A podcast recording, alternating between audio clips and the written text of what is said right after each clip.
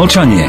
120 sekúnd s Tiborom Eliotom Rostasom. Totalitné myslenie sa už v intenciách orvelovských reverzných hodnôt a ich výkladov stáva súčasťou našich životov. A preto sa môže prezident Slovenskej republiky Kiska verne objímať so svojím ukrajinským náprotivkom Porošenkom, preukázateľne veliacim neonacistickým ukrajinským oddielom. Je až dých vyrážajúcim pokritectvom, že v krajine, kde fašizmus pred 70 rokmi porazila Červená armáda, sa z neonacistického práporu Azov stala oficiálne špeciálna vojenská jednotka Ukrajinského ministerstva vnútra. Týmto silám udeluje vyznamenanie za chrabrosť Porošenko. A tomu žehná Kiska, bojujúci proti extrémizmu a fašizmu. Ale toto sú reálne prejavy podpory neonacizmu a neofašizmu. Kto a kedy ich bude súdiť? Preto môže premiér Fico navonok vystupovať ako antifašista, no v reálnom svete bývalému fašistickému premiérovi Jaceňukovi z ukrajinskej banderovskej vlády dodáva reverzný plyn v objeme 17,6 miliard kubických metrov ročne, aj vďaka ktorým mohol Kiev pokračovať vo vojne voči svojim obyvateľom na východe Ukrajiny.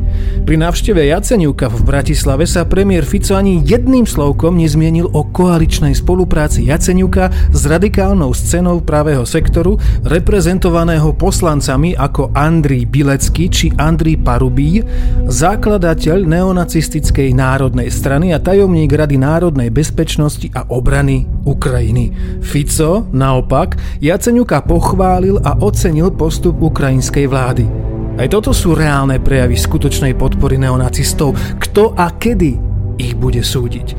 Nielen európska politická špička sa v šoku z Trumpa začala obávať o svoju ďalšiu existenciu. Dôvodov, prečo začala vlna izolácie Európy od masívneho vplyvu Spojených štátov je hneď niekoľko.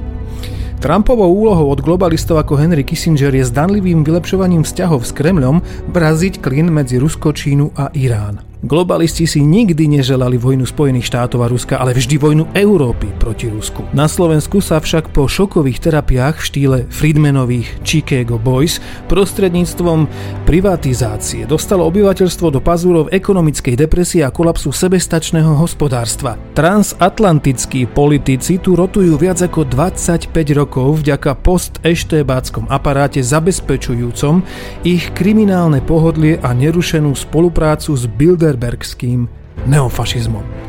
Títo bezduchí politici si už viac ako štvrtstoročie len vymieňajú rovnaké slova, hrajú politické Scrabble.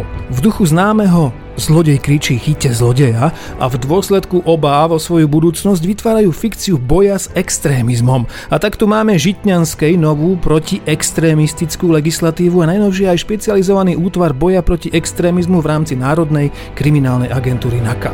Politici hrajú s obyvateľstvom bank.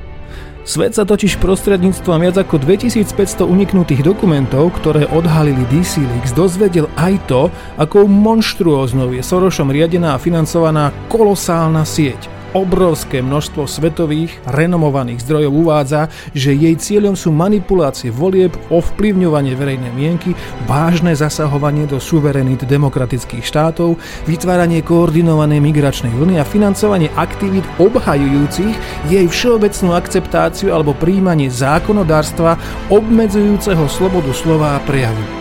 Dnes už bez najmenších pochyb vieme, že tento monštruózny fašizmus je nepopierateľnou realitou znásilňujúcou naše občianské práva a slobody.